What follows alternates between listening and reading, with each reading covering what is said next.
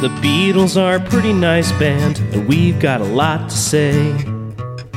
The Beatles are a pretty nice band, talk about 'em day after day. But we also love the outfield a lot, so are these songs better than your love? The Beatles are a pretty nice band, someday we'll judge if they're fine, oh yeah, someday we'll judge if they're fine. Think for yourself. Do what you want to do, Andrew. Don't tell me what to do, Dad. I learned it from you, okay? Uh, I, I dig the fuzz, baby. Like the I like the use of the word opaque. Uh, but I, I think there's just something missing to the song. Warmth, perhaps. Sure. It's George lecturing me. Quit lecturing me, quiet beetle. Ma- Maybe I'm just a bigger fan of the of the back catalog George songs, but I, I really like this one. It is super fuzzy. I really love the guitar work on this. Lots of fun things happening. I like the instrumentation, yeah. Yeah. One of George Harrison's first philosophical songs, it's an unusually harshly worded warning about the perils of leaving bad deeds unrectified. Mm-hmm. George Harrison, in his autobiography, I Me Mine, said, uh, Think for yourself must be written about somebody from the sound of it, but all this time later, I don't quite recall who inspired that tune. Probably the government. Don't worry about the government. Mm-mm. Should we talk about the government? Should we talk about the weather? Figure for Yourself was recorded in a single session under the working title Won't Be There With You. George in the anthology that Paul used a fuzz box on the bass for Think for Yourself. That was the fuzz. When Phil Spector was making Zippity Doo Dah, the engineer who set up the track overloaded the microphone on the guitar player, and it became very distorted. Phil Spector said, Leave it like that, it's great. Some years later, everyone started to try to copy that sound, and so they invented the fuzz box. We had one and tried the bass through it, and it sounded really good. That was George Harrison on the history of the fuzz box. John Lennon's guitar contribution does not appear on the completed recording. Instead, he overdubbed the keyboard part, played on either a Vox Continental organ or an electric piano. The song's message recalls that of Bob Dylan's song Positively 4th Street, as Harrison appears to be ending a relationship, possibly with a lover. The lyrics adopt an accusatory stance from the opening line. So there you go. Uh, George also incorporates Dylan-esque surrealism in his reference to opaque minds and in the line, the good things that we can have if we close our eyes. George's Dylan period? That's, it was bound to happen. It was bound to happen. I mean, I guess it lasted most of his life, right? He had a period when he was in a band with Bob Dylan. Exactly. That's right.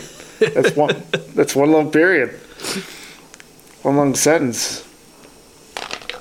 Uh, pop historian. Uh, pop. We're pop historians, right? I, I would call us pop historians. Sure. Musicologists, pop historians, I'll put it on a business card. internet friends. Exactly. Andrew Grant Jackson, pop historian, identifies the song as the band's co- contribution to a subgenre of protest songs that emerged in 1965, in which artists rallied against oppressive conformity itself rather than political issues.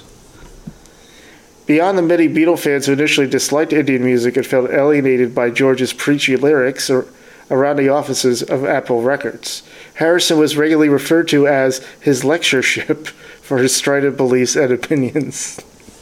Man, yeah, but I'd honestly rather listen to George's political opinions than some of his other bandmates.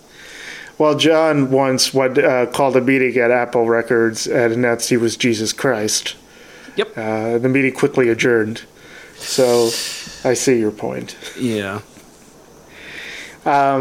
listening to the complete tapes of the session, according to John Kruth, one realizes that the constant banter that took place between Lennon and McCartney while recording the backup vocals for Think for Yourself must have driven George to the brink of madness. Ringo banged a tambourine while John hilariously sang, Listen, do you want to hold a penis? Do uh do. Lukewarm baby got a custard face, Lennon Sully blurts out as Paul announces off mic. I just got in from Olympia. I lit the torch before breaking into the Woody Woodpecker theme song. A moment later, Paul asks John, Did you see that Humphrey Bogart film? Wasn't Hump Wand, Lennon replies. George, frustrated by his partner's shenanigans, somehow manages to maintain his cool while trying to keep his mates focused on the task at hand. Meanwhile, John continues to goof off as he stumbles over the song's complex harmony, having to sing about the good things that we can have if we close our eyes repeatedly. I got something in me head and all the walls of Rome couldn't stop me, Lennon remarked. Somebody up there likes me. It's Jesus, our Lord and Savior.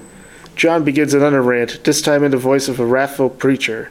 Okay, let's go, George finally says, unable to stop himself from laughing at Lennon's shenanigans. If Rubber Soul is truly the next record that, that's going to get the box set treatment, I really hope that we can get some of that kind of stuff. And that appears to be what's coming next, the Rubber Soul box set later this 2023. This Christmas season, This Christmas, save your money. save your money. to hear that Do You Want to Know a Secret cover, uh, Yeah. uh, reimagining. um, in 2012, Pete Shelley of the Buzzcocks transformed Harrison's song into an exhilarating punk anthem, reminiscent of the Kinks' all, all the Day and All the Night. And yeah, it, it totally rocks. It's on the YouTubes. It's I great. it. Yeah, everyone should listen to it. Love counts zero. This is about conformity and not conforming to conformity. There's no love here. It's preaching. Tell you what to do. So it's a Josie for you. Uh, yeah, I'm afraid this is the first Josie in a while. Uh, this It's song is not as good as Your Love by the Outfield, hence a Josie. Yeah, I'm not going to uh, conform to uh, to what you're saying, and I'm going to think for myself and give it a yeah. I guess your mind's not opaque. I guess not. The Beatles are a pretty nice band, talk about them day after day. But we also love the outfield a lot, so are these songs better than your love? The Beatles are a pretty nice band, someday we'll judge if they're fine, oh yeah, someday we'll judge if they're fine.